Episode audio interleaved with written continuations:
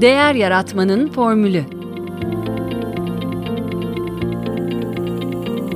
Tasarım Odaklı Düşünme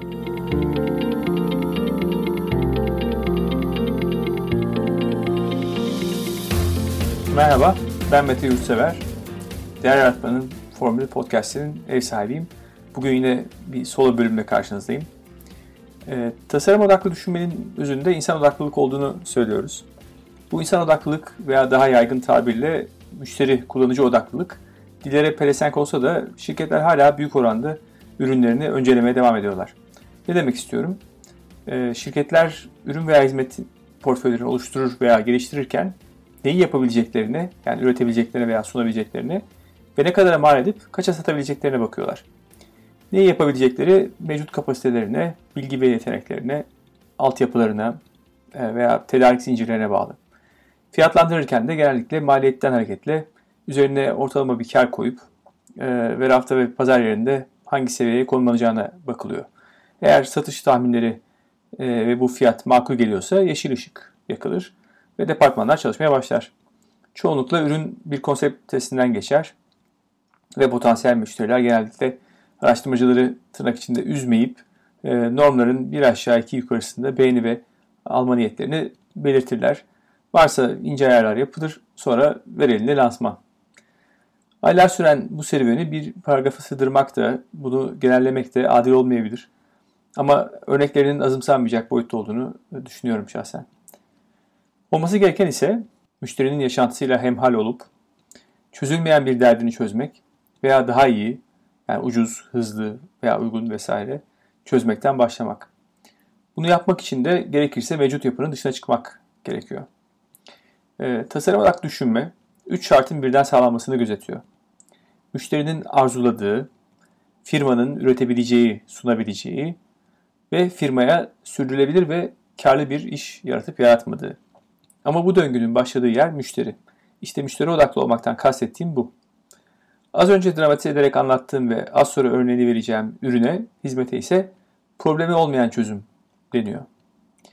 Bu konuda sessiz örnek var. Ee, Google Glass de bunlardan bir tanesi. Benim eğitimlerimde de yer verdiğim. Bu bölümde Gez'in kurucusu Güler Özkan'la yaptığım 17 Aralık'ta yayınlanan söyleşide onun da değindiği Juicero örneğinden bahsetmek istiyorum. Çünkü Silikon Vadisi'nde birçok yatırımcıyı etkileyip 120 milyon dolar yatırım alan e, bir projede bile nasıl hatalar yapılabileceğini görmek oldukça çarpıcı. Juicero'nun kurucusu Doug Evans, e, yaşam öyküsü başarılı girişimcilerin hikayelerini andırıyor. E, gerçekten onlara dert olan bir konuya tutkuyla sarılmaları anlamında. Annesi ve babasını kısa bir arayla e, sağlık sorunları yüzünden kaybediyor ve ardından bir süre sonra da abisi felç geçiriyor. Evans bu talihsiz olaylardan sonra sıranın kendisine geldiğini düşünüp e, kendini tamamen sağlıklı yaşama ve e, beslenmeye veriyor. Hiçbir işlenmemiş ürün ve hayvansal gıda tüketmiyor. E, konuyla ilgili araştırma yaparken de Amerikalıların %92'sinin sağlık için önerilenden daha az sebze ve meyve tükettiklerinin farkına varıyor. Önce organik ürünler satan bir perakende zinciri kuruyor. Bir süre sonra da oradan ayrılıyor ama e, en büyük tutkusu sebze ve meyve suyu üretimine devam etmeye karar veriyor. Zira insanlara meyve ve sebze yedirmenin en kolay yolunun bu olduğuna inanıyor. Aslında bu e, bir zamanlar çok popüler olan bir tüketim dalgası. Eminim herkesin evinde e, bir hatta birkaç elektrikli ya da manuel e, çalışan meyve ve sebze sıkacağı vardır. Taze taze rengarenk meyve ve sebzeleri, sebzeleri sıkmak hatta sevdikleriniz için hazırlamak çok mutluluk verici bir deneyim hissi verse de bunu deneyen herkes iyi bir tat tutturmanın ve sonrasında o makineyi ve haznesini kırıp dökmeden, içine su kaçırmadan yıkamanın ve mutfak tezgahını toparlamanın ne kadar keyifsiz olduğunu bilir. Evans da bu noktaları gözeterek iş modelini tasarlıyor. Direkt tarladan gelen sebze ve meyveler uzmanlar tarafından belirlenen reçetelere göre soğuk sıkımla tüketime hazır hale getiriliyor ve özel poşetlere dolduruluyor. Müşteriler de satın aldıkları cihaza kendilerine haftalık olarak gönderilen bu poşetleri yerleştiriyorlar ve hiçbir temizlikle ve dağınıklıkla uğraşmadan harika bir lezzette, doğallık ve tazelikte meyve sebze sularını tüketiyorlar. Hatta sonrasında poşette kalan çok faydalı lif ve posayı yemeklerinizde, soslarınızda hatta cips yapmada bile kullanabiliyorsunuz. İşin buraya kadarki kısmı gayet kulağa hoş geliyor. Peki ama Google ve Kleiner Perkins gibi Silikon Vadisi'nin büyük isimlerini aralarında bulunduran teknoloji yatırımcılarını özünde bir gıda işi olan bu projeye para yatırmayı çeken ne? Aslında Doug Evans'ın da e, teknoloji hakkında çok bilgisi yok. Ama bir röportajında meyve ve sebze suyunun Steve Jobs'ı olacağını söylüyor. Tasarımcı geçmişi de olan Doug Evans, sanırım gerçekten kendisini bir dönem Next Computer'ın kurumsal kimliğinde de beraber çalıştığı Steve Jobs ile özdeşleştiriyor. Benzer yanlar arasında mükemmellik arayışlarının yarı sıra despotluğa varan bir ilişki tarzı var. Çalışanların da söylediği. Teknoloji altyapısının gerekliliğine gelince Evans'ın sadece 6 gün tazeliğini koruyacak ürün için tedarik zincirini çok iyi kontrol etmesi lazım. Bunun için de ürünün gönderilmesinden tüketicinin kullanım anına kadar geçen süreci yakından takip etmesi gerekiyor. Dolayısıyla bu sıkacak akıllı ve iletişim içinde olmalı. Cihazda mikro işlemciler, Wi-Fi bağlantısı için gizli bir anten ve poşetlerin üzerindeki üretim son kullanma bilgilerini görmek için de bir QR kod tarayıcı var. İşte Silikon Vadisi'nin deneyimli yatırımcılarını bu fikre çeken de bu cihazın varlığı oluyor. Taze ve doğal sebze meyve suyundan ziyade.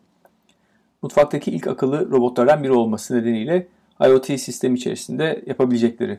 Yani bu diğer internete bağlı cihazlarla birlikte. Tabii bunun yanı sıra tüm yatırımcıların çok sevdiği iş modeli abonelik yoluyla ürün satma. Tıraş bıçağı modelinin bir tık iyisi de diyebiliriz. Her hafta evinize geliyor. E, haftada 8-10 dolar gibi bir bedelle. Yalnız cihaz bu sebze meyve suyu poşetlerini sıkabilmek için büyük bir güce ihtiyaç duyuyor. O dönem iki Tesla'yı kaldıracak güçte iki motora sahip olduğuyla övünüyor Evans. Projeden bahsederken. Bütün bu düzeneyi 25 santime 25 santim bir tabana oturtacak hale getirmekte başka bir zorluk. Bütün bunlar 400 parçadan oluşan cihazın fiyatını 700 dolara getiriyor. 2016'da bu fiyata çıktıktan ve beklentilerin altında bir performans sergiledikten sonra Ekim ayında Evans CEO koltuğunu Coca-Cola'dan transfer edilen bir üst yöneticiye bırakıyor. Kendisi de chairman pozisyonunu alıyor. Hemen akabinde Juicero'nun fiyatı 400 dolara çekiliyor. Sonra bir darbede Bloomberg'in yaptığı bir haberle geliyor. İki Tesla'yı kaldırabileceği söylenen motorlar yerine poşetlerin elle de sıkılabildiği. Alay konusu olan ve cihazı tamamen taca atan bu haber doğru. İki elle hatta makineden daha hızlı sıkabiliyorsunuz. Ama evet içinde biraz daha fazla su kalıyor. İşin diğer bir şaşırtıcı tarafı da bazı yatırımcıların bu durumun farkına bu haber sayesinde varmaları oluyor. Şirket faaliyetlerine 2017 sonunda son veriyor. Aslında ürün tüketicinin gerekenden az tükettiği sağlıklı bir besine kolaylıkla ulaşması derdini çözüyor evet. Ama ona fayda sağlamayan birçok özelliğe başta son kullanma tarihi için etiketi kendisi okuyabilecekken bir QR tarayıcıya, Wi-Fi ile bağlanmasına ve poşeti sıkmak için o kadar komplike bir cihaza 400 dolar vermesini gerektirecek bir durum yok. Bu özellikle derin ceplere sahip olan e, Silikon Vadisi yatırımcılarının aklını çelmek ve kendi tedarik zincirini kontrol etmek için şirkete lazım. Bunu nasıl göremediklerini ve bu özelliklerin nasıl tüketicinin faydasına kullanabilecek bir şekilde kullanmasını düşünemediklerine ve 120 milyon doların nasıl böyle bir projede ezildiğine insanın aklı ermiyor. Yatırımcılar açısından birçok ders var. Ama en tipik olanı bazılarının bu fikre aşık olmaları. Hatta elle sıkılabildiğini öğrendiklerinde bile inançlarını yitirmemeleri, bunun hala çok iyi bir iş olduğunu iddia etmeleri. Yatırımcıların en çok düştüğü hatalardan birinin ürünün potansiyelini kendi açılarından değerlendirmeleri olduğunu söylenir. Yani ben bu ürünü servisi alır mıydım? Sorusuna verdikleri yanıtın toplumun geneli için geçerli olduğunu düşünmeleri.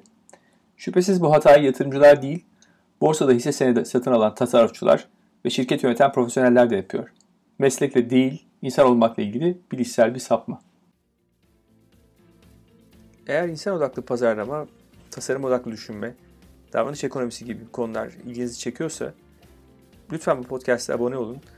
Ve dinlediğiniz bölümleri beğeniyorsanız, faydalanıyorsanız vereceğiniz yıldızlar ve değerlendirmeler bu yayınların daha çok kişiye ulaşmasını sağlayacak ve tabii benim için de büyük bir motivasyon olacak. Her bölümle ilgili kullandığım ve bahsi geçen kaynakları, linkleri bölüm notlarında sizinle paylaşacağım. Sorularınız varsa bana Twitter'dan veya meta.innolabs.ist e-mailinden bu e-mailde notlarda var. Ulaşabilirsiniz. Podcast'te dinlemek istediğiniz konular, başlıklar veya konuklar varsa öneri olarak bana iletirseniz çok sevinirim. Beni dinlediğiniz için teşekkür ederim. Tekrar görüşünceye dek hoşçakalın.